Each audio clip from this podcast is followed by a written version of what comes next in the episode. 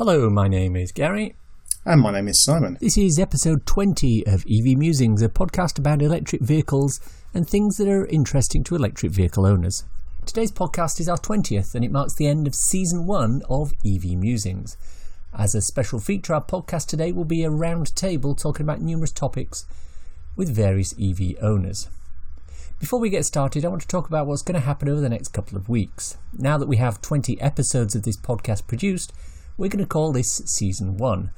As with all the good shows on TV, we're going on a little hiatus. That's a posh term for a break. We'll be taking a few weeks off from producing new episodes as we put together Season 2 of the show. In Season 2, we'll be finishing our series on EVs you can buy at the moment, and we'll be covering the Kona, the e-Niro, the e-tron, and the Tesla range. We'll also be looking at the upcoming vehicles due to be released over the next year or so. That'll be the Honda E, the ID3, the new Mini, and the MG. Of course, we'll be talking about the state of charge providers in the country who are providing rapid chargers and where they're putting them. Uh, we'll be following up on news about any new GridServe hub locations as they get announced, and we'll hopefully have one or two surprises as we go along. If you have any requests or suggestions for episode topics, drop us a line at MusingsEV on Twitter. Between the end of this season and the start of the next, we'll keep tweeting regularly and reminding you of some of our more popular episodes so you can listen again, or for the first time if you're a new listener.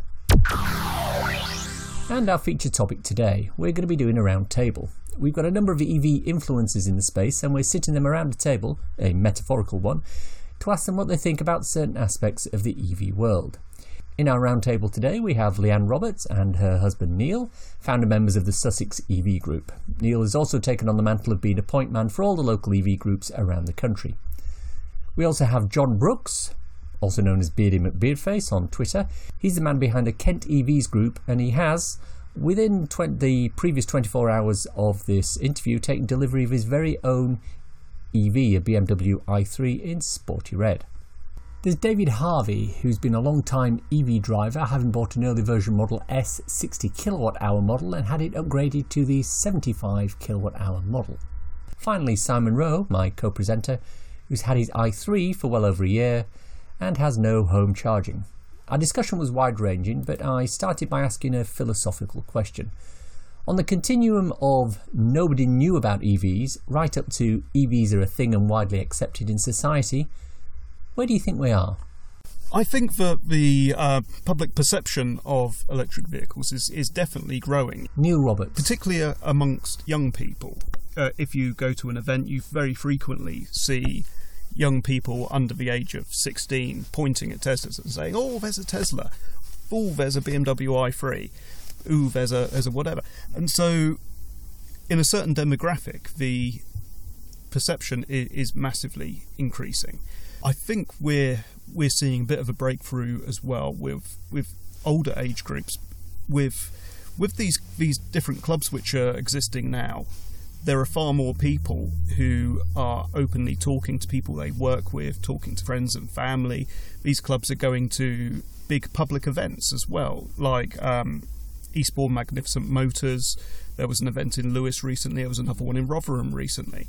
And these weren't specifically, well, the Rotherham one, Rotherham one wasn't specifically uh, an EV only event, but there were lots of people at that event to see normal petrol and diesel cars who were really, really interested in the electric cars which were on display. So the perception, I believe, is is growing. Seconded to what Neil has just said. Leanne Roberts. Certainly, I think mixing EVs with you know traditional combustion cars, we have found there are a lot more people inquiring into you know asking the questions regarding range and your typical questions you get from a nice car owner who doesn't know about EVs, but in a way that they're not asking these questions in a negative sense, they are genuinely curious, and I think that's that's a positive sign. I think we've still got a very long way to go. I mean, there are still so so many people out there that think an EV can't meet their needs, and there's a lot more education to be done. But it's getting that education out there that's uh, challenging, and hopefully we'll be able to do that more in the forthcoming years. Simon Roe. So, so for me, it's it's still early days. Mm-hmm. It's still we're still in what I would call the honeymoon period, in that even though EVs have been around for some time, um, the adoption has started in full flow now. Mm-hmm. And I would say only over, I don't know what anyone else thinks, but I, certainly over the last year, it's almost had a sudden spike of we've got to do something. EV companies are starting to either be created from new, Mm-hmm. and manufacturers that haven't done it before are, you know, really starting to kind of, we have to go at EV Yeah. or electric. We've got no other option. I saw a graph on Twitter this week Jon Brooks. where somebody put up a adoption curve for tech, and it was done in percentages. And where the percentage of EVs are compared to other vehicle, other cars on the road, we're still in early adoption stage. Yeah. And it was early adoption.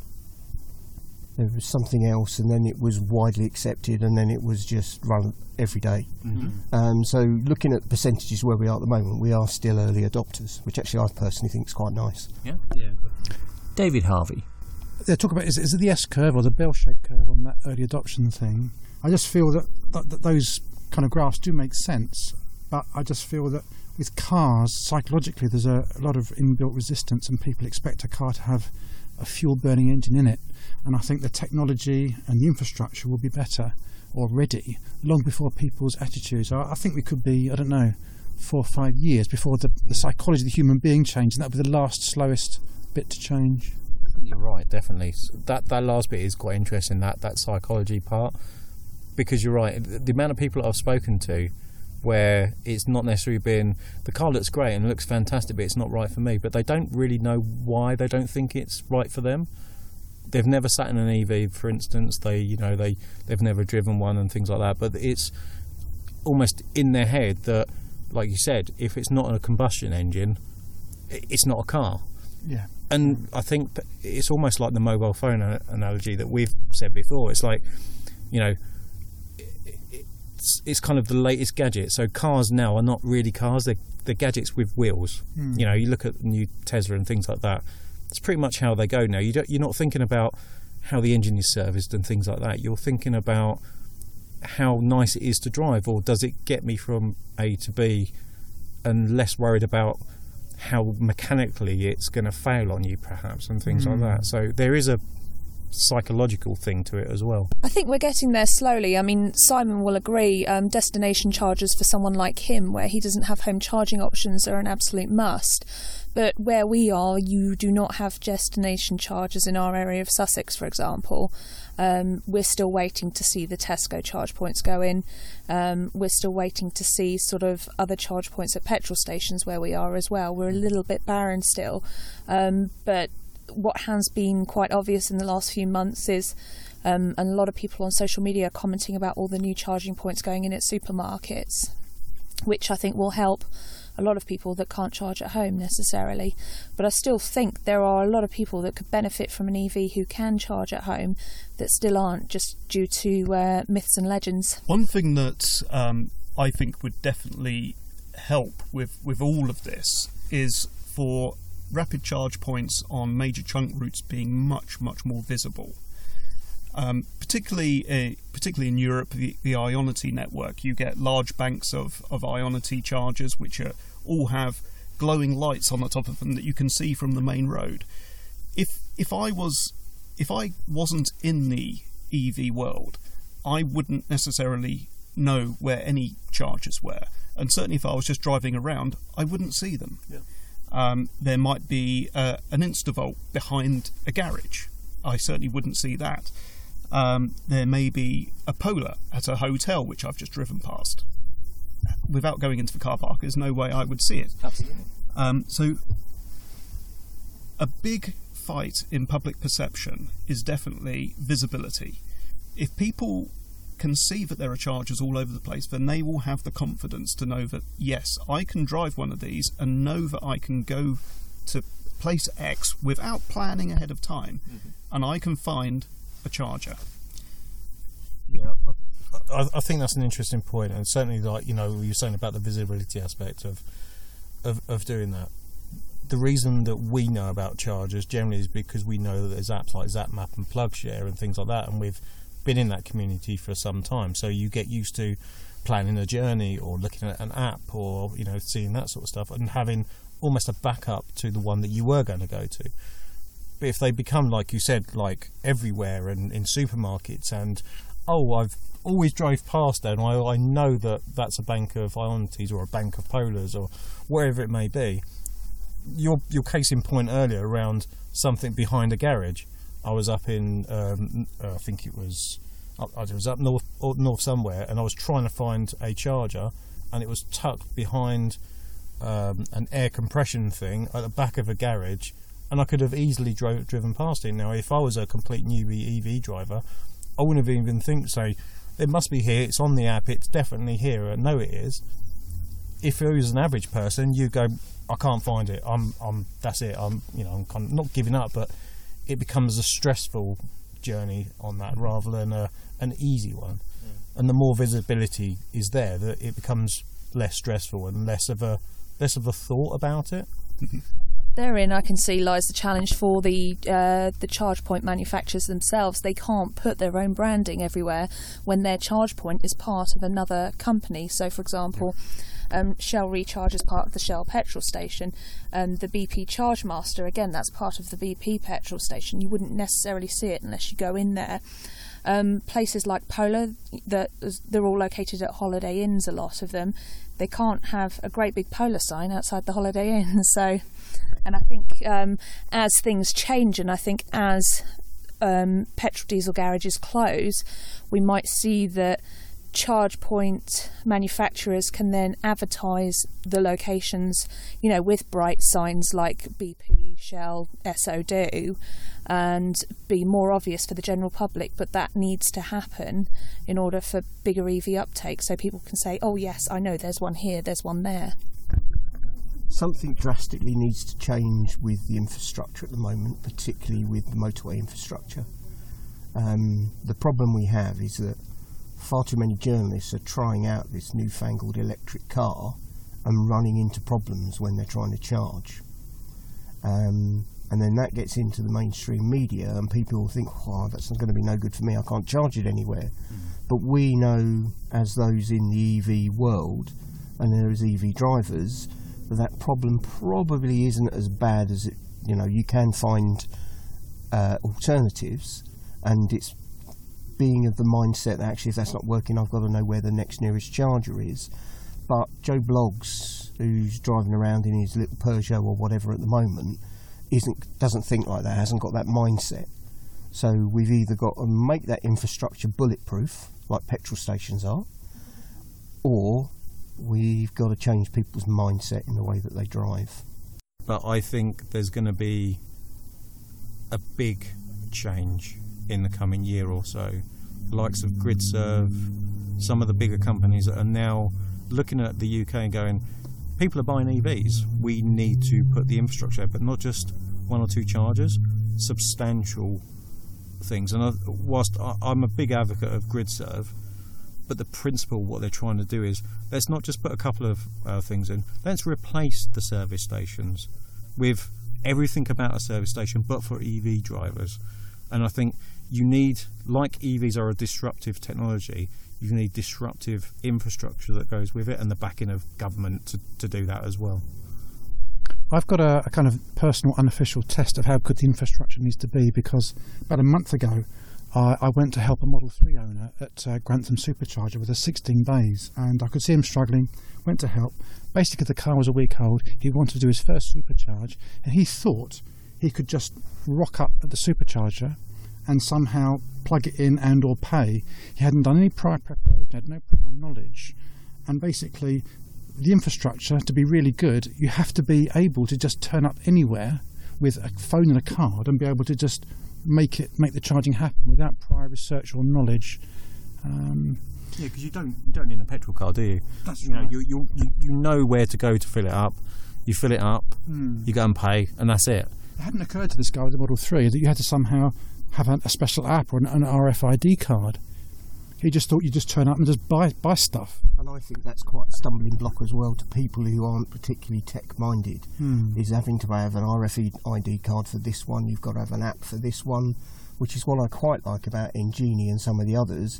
Is you can just rock up, contactless payment with your debit or credit card, job done. Hmm. And I think that all charges need to be like that. Now, that sort of brings us on to the subject of what is the government's role in making sure that the uptake of EV improves. Now, if this, if we're talking about the infrastructure, if we take it as a given that in order for this to happen effectively everywhere, the government is going to have to put money into infrastructure, and they're already doing that through the Office of Low Emission Vehicles. But where should they focus on? Should, do we need more destination type charges in public car parks, or do we need more rapids and high power chargers?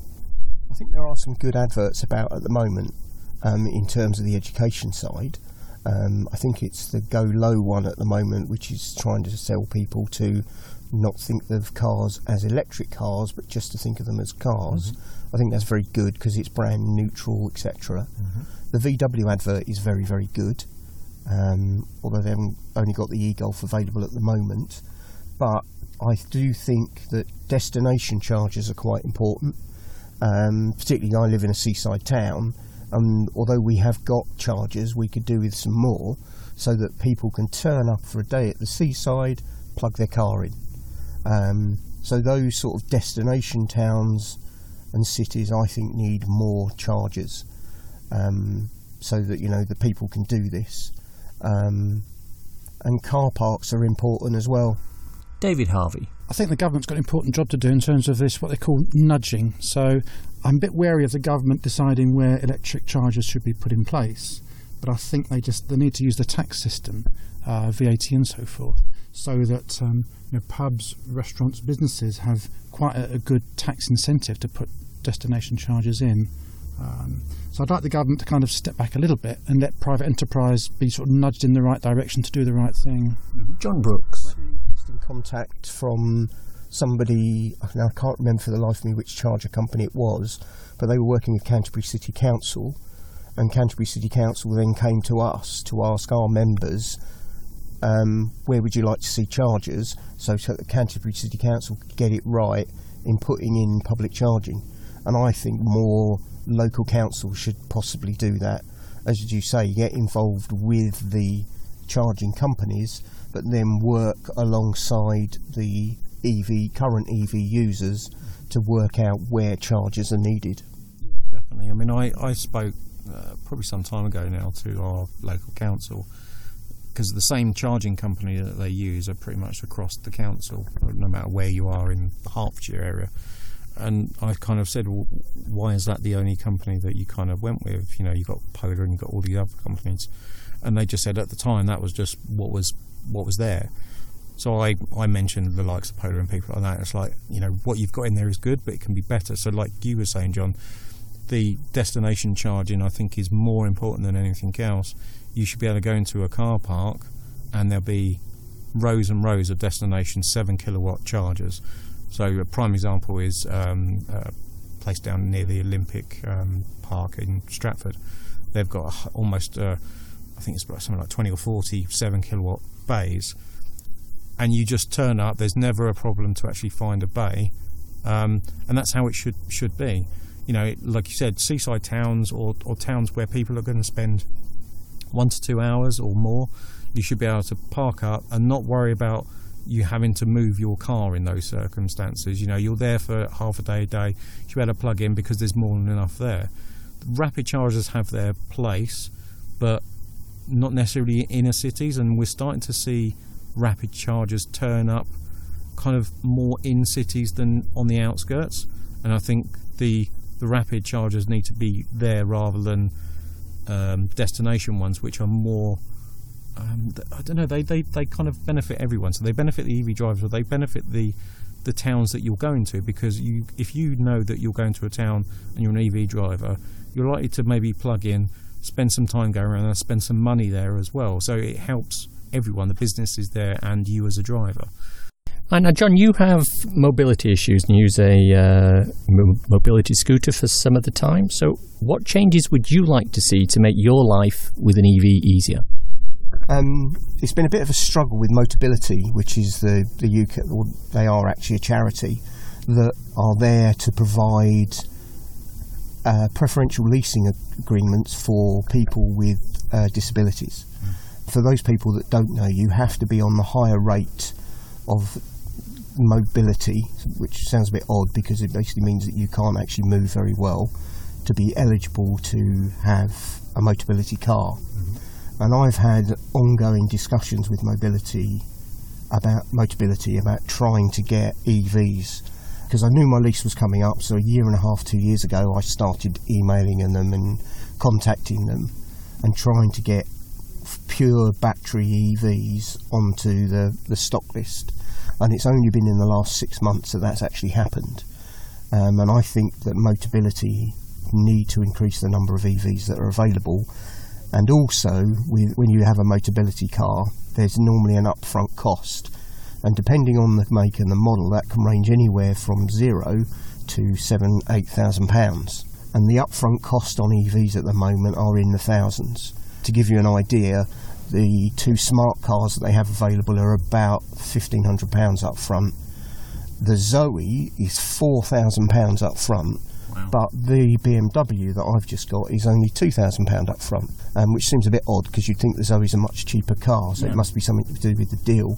So they need to work something out with those costings because it took me a hell of a long time to put aside enough money to be able to put the upfront costs down. Um, we sort of went without quite a few things just so that we've got the available cash to be able to do it. So those sort of costs need to come down. Related to, topic to that, how long before price parity between EVs and ICE cars? I personally think MG have gone a long way to getting the prices down. I still think that the MG at 21 is still not quite there. We, I personally believe that we need family size EVs with good range, sub 20,000 pounds, and that I think then that will actually make it more available and more desirable to more people. I think that 20,000 pound barrier is it sometimes is a brick wall for some people. They see twenty thousand pound and below as affordable, and actually in lease terms and hire purchase terms, it is much more affordable than when you're paying mid twenties, thirties, and forties. So my personal view is sub twenty thousand pounds for a decent EV. I, I think probably 80%, something like in the UK, of new car purchases are something like PCP and the like. So I'm guessing, sort of following on from Jon's point, it, maybe it's a £300 a month. So if you're paying £200 a month for uh, pet- an ICE car and £100 a month on fuel, then if you can get an electric car for 280 a month, um, I think probably the monthly figure might be a more accurate way of getting people dialed in rather than the, the retail price. And I think a lot of that then goes back to education because still people don't correlate running an, uh, an electric car to saving themselves money on fuel. Yeah. They seem to see electric car, ice car, ice car cost me this, why does that electric car not cost me the same or less? And then they build in the, the costing of fuel, but as a really as an afterthought, if at all. This whole life cost um, angle at looking at things is very, very new to most people. and when we've talked about this before, in that it's that long-term cost. Yes, EVs are, are more expensive at the moment, and I agree with you, Jon. I think sub twenty thousand definitely is that sweet point, or just below. And then when people are educated to say, well, actually, I'm getting a cheaper car or a monthly cheaper cost, but then actually my fuel costs are almost not zero, but they're significantly cheaper and the maintenance costs kind of almost go away as well. So all the things that you would pay normally over the course of, say, a four or five year term, you know, if you're a loan, um, uh, if you've got a loan for a car, for instance, you have to take those into account. Or if you don't, then you have, in many cases, expensive bills, and you don't necessarily take that into the cost of the car. Whereas electric cars, you're pretty much going right. I'm buying the car.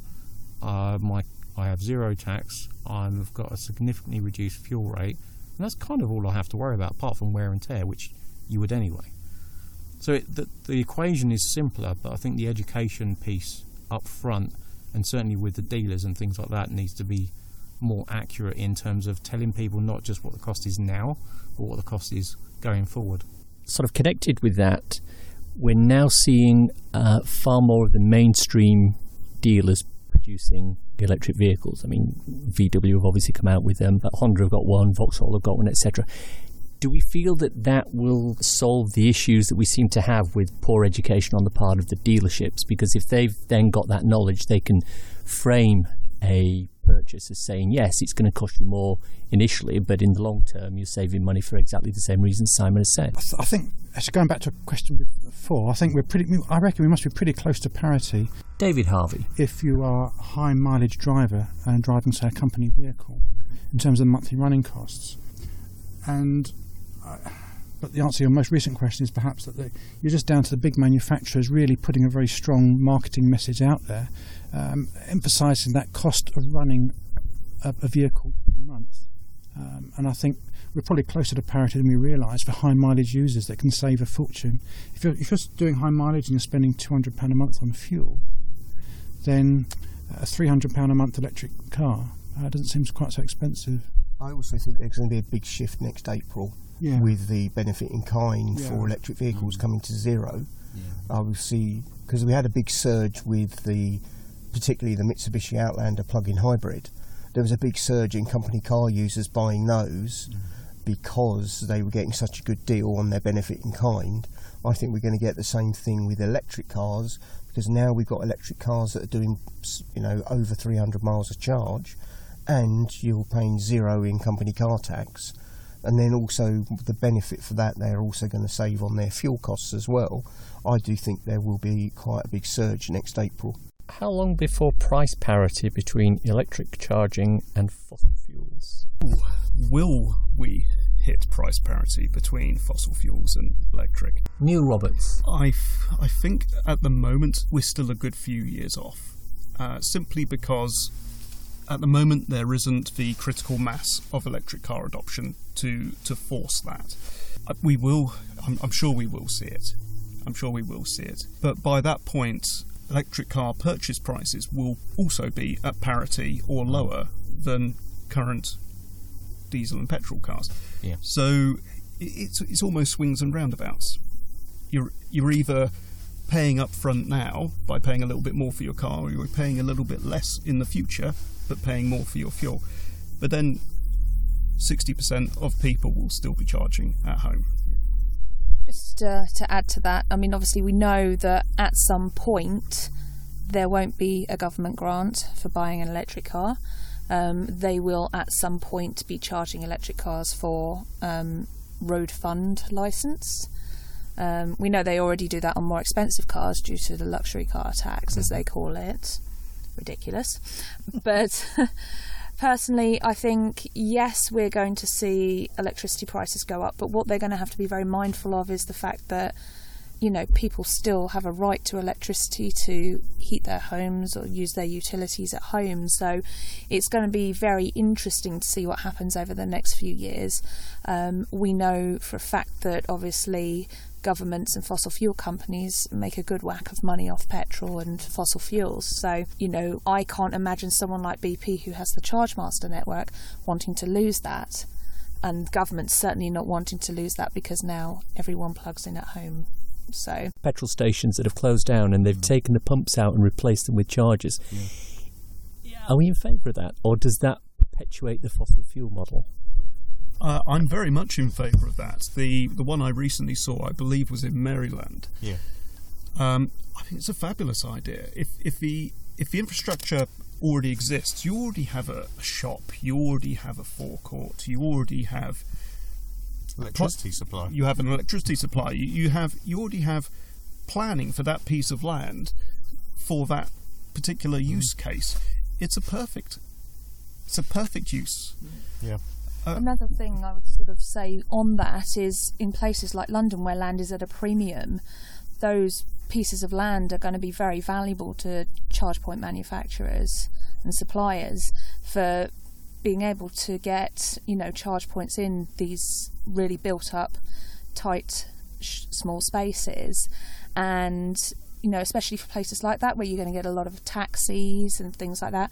The ta- for the taxi drivers who you know we know they're starting to use electric vehicles now it's it will be perfect because they can just stop in for 20 minutes got you know mandatory 20 minute break and charge up you know, just at an old petrol station forecourt.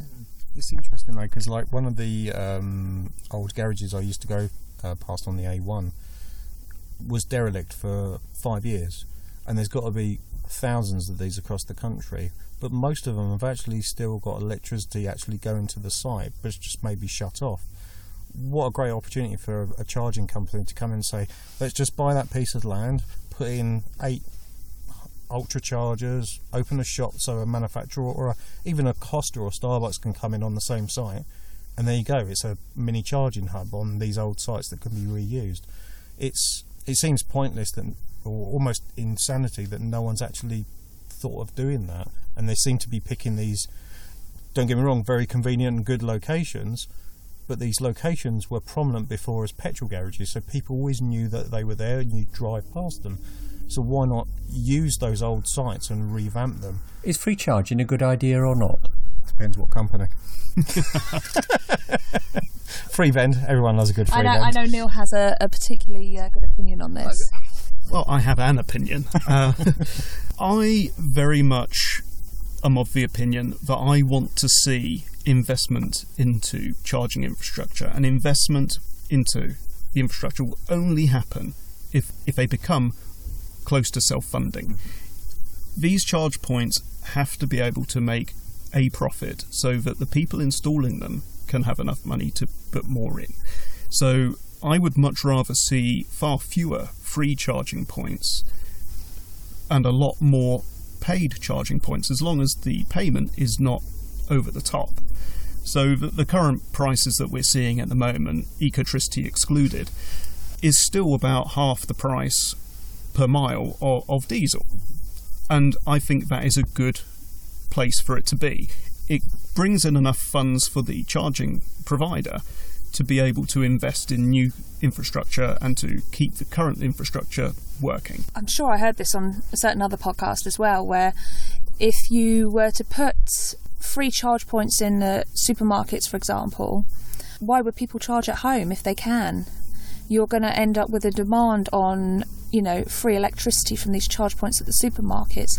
Now, I can't see, certainly at this stage, that they're going to put in one, you know, one post per bay of parking that's there, and you're just going to end up with a squabble for charge points. So I think if they can run the cost of those similar to what someone might pay on a day rate of electricity at home, then I think you're going to find a happy balance there. So those who can charge at home will charge at home, and those that can't, like Simon, for example, mm. aren't going to get completely screwed for trying to charge their car. I would rather pay the top end price that we currently seem to have, like the 35, 36p a kilowatt, to get a reliable service, on knowing mm. that I can turn up to a bank of Instavolts, Ionities, Polars, whatever it may be, and they just work. It's if it's contactless, easy, and they're reliable. That's all an EV driver wants. You've got to make it as close to that petrol station or ease of that petrol station experience as possible for the adoption to continue. And people need to understand that the chargers, especially the ultra chargers, are really, really expensive. You know, insane costs. So any investment, like you said, Neil, have to have to come back for not only the company running because at the end of the day, it's still a business, but also to maintain it and invest and and get better. So unless we do that, I think um, that's why some companies have failed or failing. But then you have companies that are doing well and investing more because they realise that model and that model does work. You know, Polar has shown that over the last what in the year and a half that I've been driving an EV, have gone from strength to strength, and I. Whenever I go anywhere now, I pretty much rely on Polar because I know that there's always a Polar charger somewhere that I can go to, and it's reliable. And that's all as a driver that you want. You don't want that constant thought of, oh, I've got to go here, but is there going to be a charge there? Is it going to be reliable? Is it going to be working? You know, if I rely on um, some of these companies now, I know that that's going to be the case. And yes, there's going to be an odd case where they're not going to be working, but it's fewer rather than the larger majority of them. But as we've said before, the destination chargers is just as important because rapid chargers, in my opinion, should be outside of towns uh, and uh, destinations within towns, and lots of them, not just let's put two in a car park because there's an EV driver local that may want to use it. Let's make a big bank of them or a floor of them, so it doesn't matter whether you're iced or not. You're always going to get charged. Finally, what's your favourite charging network? Well, I think based on uh, the other weekend's experience, it's uh, got to be the one that the Renault Zoe owners hate, uh, Instavolt. we uh, we were lucky enough to use some of their new chargers. Um, now, the, our Nissan Leaf only charges at max uh, 50 kilowatts. Um, and we were seeing 49.4, which is the fastest we've seen off any network. So therein lies your reason. Mm-hmm. Uh, my answer is actually going to be exactly the same, but for a slightly different reason, which is which is nice. If I had the choice of going to a Polar at a Holiday Inn or wherever, or an Instavolt, be it at a petrol station or wherever it happens to be, I will opt for the Instavolt, even though it's more expensive, because I know that there are two at each site at least, and at least one of them is going to be working. We we have occasionally found an Instavolt pair where one of them is offline, mm-hmm. the other one's working. If it was a Polar installation and it was offline, I may only have five miles left of range, and the next charger along is 15 miles away, and I would be on a flat bit of shame. I've already sort of said earlier, but like Instavolt for me, I- didn't actually think about that that as a reason. But you're right. You go to Holiday Inn, there's generally one, and if that's not working, you have to get to another one. As long as you've got enough range.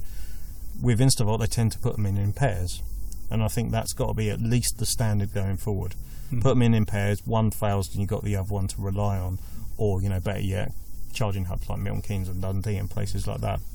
I, I personally think charging hubs have got to be the, the future. Put one of those outside every town or city, then you know, and have almost have a park and ride with it as well. So take the take the cars out of the city, let people charge at a charging hub with some facilities there. They go into town on hopefully an electric bus or something else, skateboard. You never know.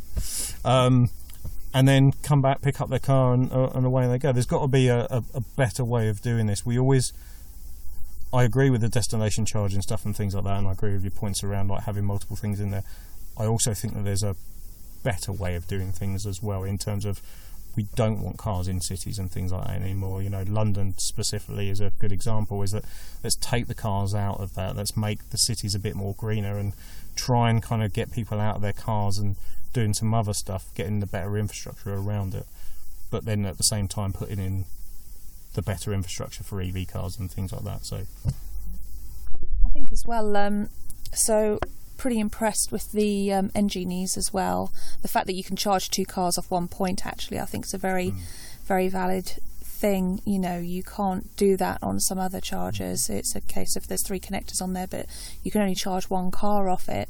Um, yes, you might look at in some cases, you know, you're splitting the power between two cars, but at the end of the day, it's a charge point, um, and having being able to connect more than one car to a charge point is going to be more crucial as EV uptake increases. Um, unless they're going to start putting more charge points in. Yeah, I mean, for what it's worth, I I agree. I think any provider that can provide contactless and multiple chargers at say at one location is going to get my vote. I mean, I love Polar, don't get me wrong, but for exactly the same reason you've said, I've I've on one occasion recently turned up and the two charge points that I usually use, which are three miles apart, both of them were out of service. I think the issue on one of them was somebody had physically jammed the emergency stop button and it, it would not release, and the other one not working at the moment, engineer coming out. So, Jon Brooks. I'd have to say Engenie at the moment. Um, from a club perspective, they've been really supportive. Um, they've um, last meet we had, they opened up the chargers to free vend, and we have just purchased a gazebo for the club for us to go and attend non-EV events to talk to non-EV owners about electric vehicles. And uh, have paid for the gazebo for us, um, so the gazebo will be joint logoed. Um, but obviously, that's really good for us as a club. So I found them really supportive. Their charges, obviously, they've got a bit of a problem at the moment. People are grumbling about the pre-authorization charge, which I, having spoke to them, I know they're trying to reduce that at the moment. But their chargers always seem to work. I haven't heard anybody go to an Engenie charger, try to use it, and it hasn't worked. they also cover what I said earlier that you have the option of either having an RFID card or you can just use your debit card and away you go. Um, for me, it's probably Instavolt, um, and that's probably probably a surprise to many people. I, I would have probably normally said Polar. Um, Polar I tend to use the most, but Instavolt have always been one of those ones that have come a long way in a very short space of time and have always been reliable. So when I've turned up to them, they've always worked. They've always been contactless payment. Yes, they don't have AC, so that's a problem for you know like some uh, Renault Zoes and, and things like that. And they're obviously on the higher price bracket of rapid chargers. But I don't mind paying that sort of price if I know I can turn up, it be easy, contactless, quick, and usable. And generally, they're in locations where you can grab a coffee or something like that. So Instavolt probably will be my, my primary one, and I think these sort of companies are only going to get better. Uh, Echo for um, you know the one that you said, Jon. That's I've used those multiple times, and again, its reliability um, is key for me, especially as an EV uh, driver and an EV driver that largely relies on public charging. It has to be reliable. So let's wrap up by seeing if there's some cool EV or renewable thing we've come across that we can share with our listeners. Yes, here's mine. SpaceX, an update on their Starship. Yep, you heard that right, a Starship. This thing dwarfs previous rockets in comparison that they've made today and is not just set to be used for space, but into Earth travel as well. Think UK to Australia in 30 minutes. This will also be used to go to Mars. SpaceX's longer term strategy. Orbit refueling and ability to land like the current rockets, uh, i.e., basically back down to Earth and uh, be reusable. And the reusability, or the reusability, will be multiple times a day, not just a week or a couple of days. And um, here's the exciting bit first flights next year. You really have to see this thing, it's exciting stuff. Um, this thing is massive, and um, personally, I can't wait. Again, it's a more innovation that SpaceX is doing beyond NASA and any other manufacturing out there. So it's exciting times indeed. My cool thing is I'm not sure how cool it is. Well, I mean, it is cool, but I'm not sure what, whether it's a thing or not. But anyway, a couple of weeks ago, I took a friend of mine, Gary Wales, otherwise known as the other Gary, to the Oxford EV meet. And Gary drives an internal combustion engine vehicle at the moment, and it was having mechanical issues. The timing chain went on it. So I thought, well, you know, he's expressed an interest in electric vehicles in the past.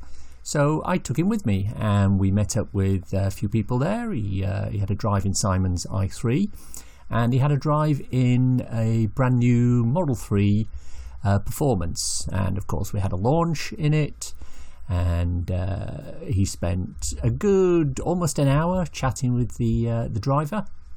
And day before yesterday, he sent me a little text through saying uh, he just ordered his own Model Three. So we've always said on this show that the best way to get anybody into an EV is to physically sit them in an EV and actually get them to uh, take a ride in it or preferably take a drive in it, which is exactly what we did with uh, Gary, and it's uh, proven very fruitful. So his should be due for delivery, I believe, sometime in November. And uh, I'd very much like to get him onto the show to chat about his experiences about it. I've got a second cool thing, and this is something that came up quite recently. Uh, those of you who follow Bobby Llewellyn and the Fully Charged show will know that one of the people who also follows uh, that feed is Duncan Jones, who's um, Man Made Moon on Twitter. Uh, the reason he's called Man Made Moon is because he's the film director who made the film Moon with Sam Rockwell and Kevin Spacey. And he posted quite an interesting little, quite a funny little tweet yesterday, or should I say the day before we're actually recording this, which uh, was basically given out to Bobby because he was a Patreon supporter and he was expecting his name to appear on the list of Patreon uh, supporters on the last Fully Charged Live uh, podcast episode that went out. Um, and he didn't, and he was uh, sort of fairly tongue in cheek pointing this out. And I tweeted him and said, well, you know, if Bobby doesn't come back and say anything uh, and apologise, then I'm quite happy to give you a shout out on my podcast, uh, which I'm doing now. So big shout out to uh, Duncan. He's one of the few quote unquote celebrities who has expressed an active interest in renewables, electric vehicles, over and above the, you know, I've got a Tesla and that's it kind of mentality, which uh, a lot of other celebrities, shall we say, have been uh, known to do.